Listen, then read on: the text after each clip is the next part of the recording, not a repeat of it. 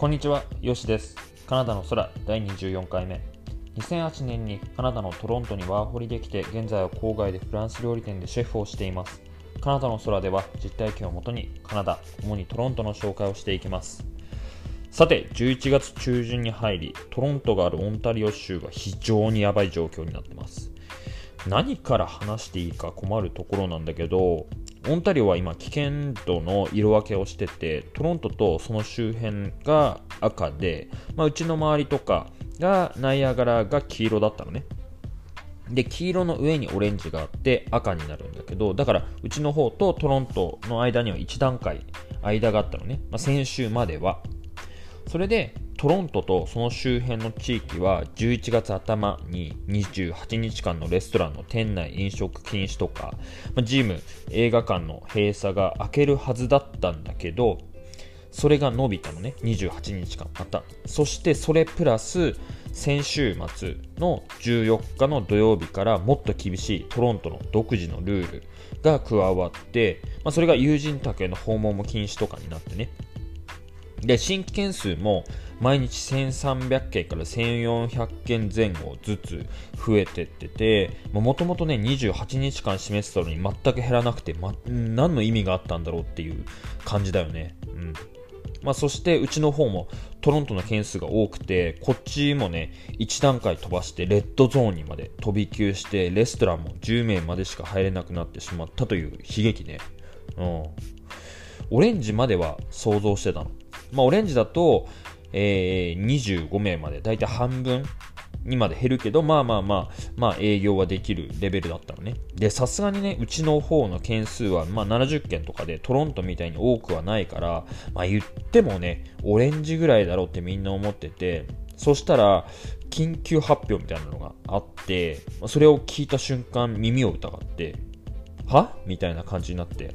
もうどうすんのよ。まあそれが先週の金曜日だったんだけど、で、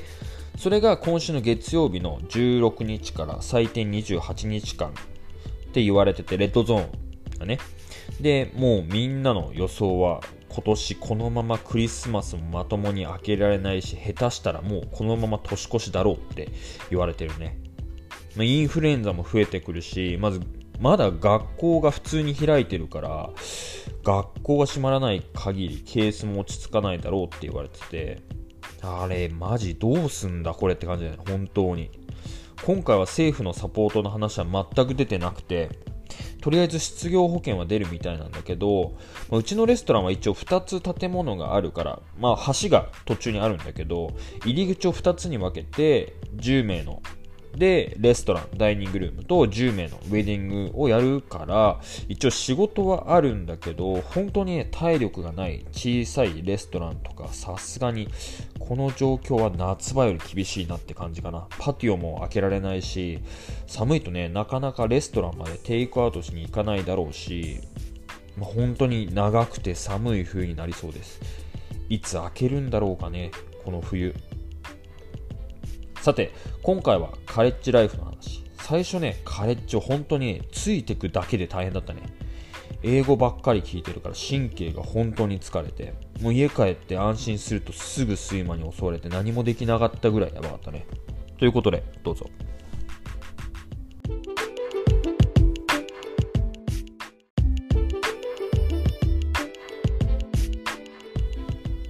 さて、久々のキャンパスライフ。まあ、というかね、大学生活を送ってないから、キャンパスライフというキャンパスライフは初めてだったかな。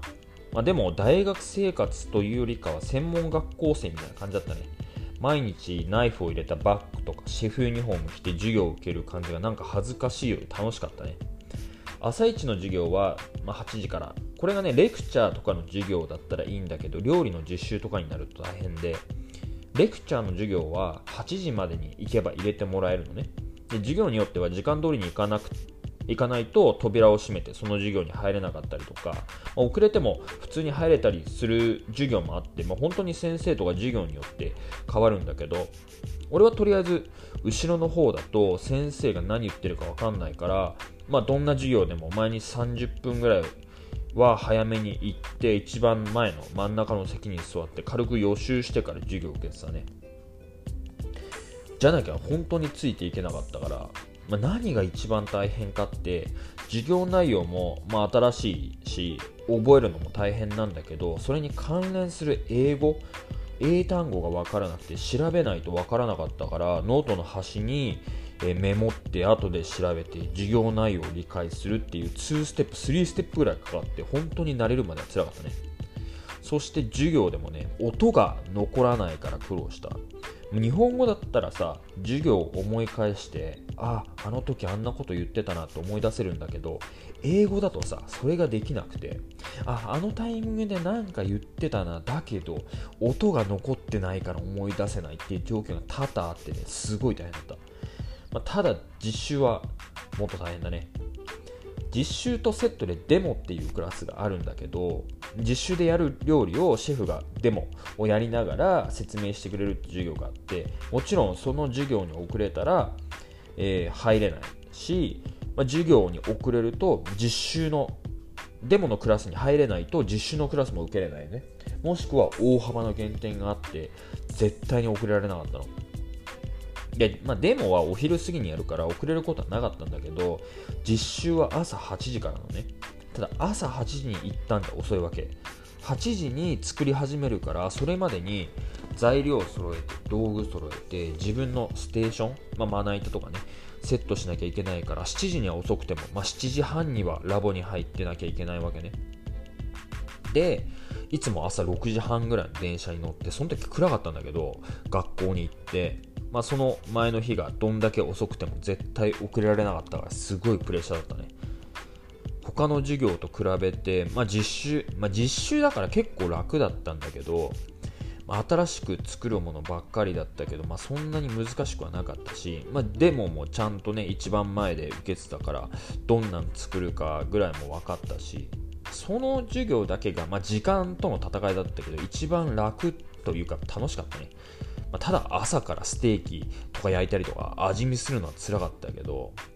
まあ、あとはベーキングのクラスも朝が早くて朝からクッキーとかアップルパイとかエクレアとか焼いてあまりストレスがなくできたかなそれに関しては。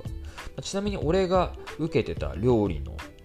クラスの場合料理のコースの場合は、まあ、実習の場合毎回作ったものにグレード点数がつけられてその平均が最終的なグレードに反映される。まあ、点数に反映されるから1つでも授業をサボったり落としたりすると最終的にかなりの減点になったりしたね、まあ、ちゃんと出てれば出てるだけそれなりの点数は評価されるんだけど、まあ、あとはワインの授業が朝からあったりとか朝9時ぐらいからワインのテイスティングが始まるわけね。でそんなに俺まあ、そんなにたくさん飲むわけじゃないんだけどちゃんと味見してどんな味がするかとか風味とかメモしなきゃいけなくて。で俺酒が弱いからなんか飲むともうすぐ顔が赤くなっちゃうからもう授業終わる頃には顔が赤くなってたりしてて。でワインのテストは4種類ずつ赤ワイン白ワイン4種類ずつ出てきて、まあ、味見をしてブドウの品種を当てて、まあ、それに関する知識問題が出てきたりとかするんだけど俺は4種類中4種類赤も白も味とブドウの種類を当てられたんだけど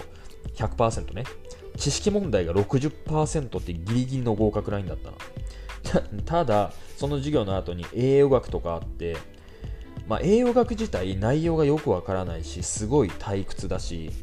それでワインのクラスの後だから酒が入ってて眠いしすごいきつかったっていうのを覚えてるね。栄養学の授業で過去3日間何食べたか記録してその中の栄養がどれだけか調べて、まあ、オンタリオが推奨している栄養バランス表と見比べてどう改善したらいいかっていう課題があったんだけどあれがカレッジ生活史上一番めんどくさい課題だったねまず何食べたかなんか覚えてないし3日前。覚えてたとしてもそれを何グラム食べて栄養素がどれだけ入っててっていうそれを調べるの本当に面倒だったねまあアプリを使ってやってたんだけどどれぐらい入ってるかとかね本当に面倒あれをやって栄養学が嫌いになったら確かだね。あとは、フードセオリーっていう料理の理論が、の授業があって、まあ、それではレストランに食べ行って、レビューしてプレゼンしてっていうのようなこともやったりとかしたかな。俺はその時レッドロブスターに行ったのかな確か。授業自体は、まあ、本当に料理の理論をやるんだけど、まあ、何度で卵が固まり始めるとか基本のソースはとかどうやってフランス料理の基礎が築かれたかみたいな、まあ、辞書みたいなね分厚い本を買わされて一番最初にね100ドル以上すんの。結局授業ではパワーポイントしか使わないからその本全く使わずに終わったっていうね。まあ、基本調べるときは使えるんだけど、毎回持ってこいって言われてたんだけど、途中から使わないの分かって重いから持っていかなくなったね。で、まあ、俺はちなみに結婚をして永住権を申請するっていうタイミングだったので、まあ、奥さんのパートナーとしてワークビザを申請してて、まあ、それが取れるか取れたかぐらいのタイミングでもう一度お金貯めようと思ってたからワンセメファーストセミスター目で終わったら休学に入ったんだけどまあ、最初のセミスターでやったのはこれぐらいかな。まあ、4ヶ月って短い間だったけど、いろんなことが学べてすごいいい経験になったね。一緒にチームのメンバーと勉強したり、まあ、レストランの情報を交換したりとか、例えば就職先のね、どんなレストランがいいとかっていう情報を交換したりとか、まあ、そんな中で10年以上経った今でもしょっちゅう連絡取ってる親友ができたりとか、まあ、親友がいるんだけど、まあ、ただ、カレッジ行ってる間に辛い思いたくさんしたね。一つは、俺に実習とかの頑張りを見てくれてたシェフの一人がダウンタウンにシャングリラっていう、まあ、世界的にも有名なホテルがオープンするんだけど働いてみないかっていう誘いがあって。でその時は俺将来的にホテルで働きたかったのね。いろんなところに世界に行きたかったから。で、まあ、シャングリラだったらいろんな世界中にあるし。ですごい嬉しくて。ただ俺外国人だからそこで働けるビザがないから諦めなきゃいけなくて、ま、すごい嬉しかったすごい落ち込んでもうその反動でそこで外国人の壁っていうのを感じて、ま、そしてカレッジに行ってで気づいたんだけどやっぱり現地の子たちに追いつくにはその子たち2倍以上頑張らないと同じ土俵には上がれないんだなって痛感したね。俺は必死に単語とかわからない言葉を調べてやっと理解できるようになるけど、まカナディアンとか現地の言葉って何もしないでも理解できてるんだろうなと思うとね、まずそこを埋めなきゃいけない差があったりとか、テストとかでも必死に頑張って取った点数があまり勉強してないって言ってることそんなに変わらなかったりとかで、まあ、実習とかでは結構上の方にいたんだけど、でもその時からだね、本当にカナダで現地の子と同じ土俵でやるなら人より2、3倍やってたいと、それよりも上に行きたいならそれ以上やらなきゃいけないんだなと思ったの。まあ、それをカレッジで学べたことが一番大きかったね。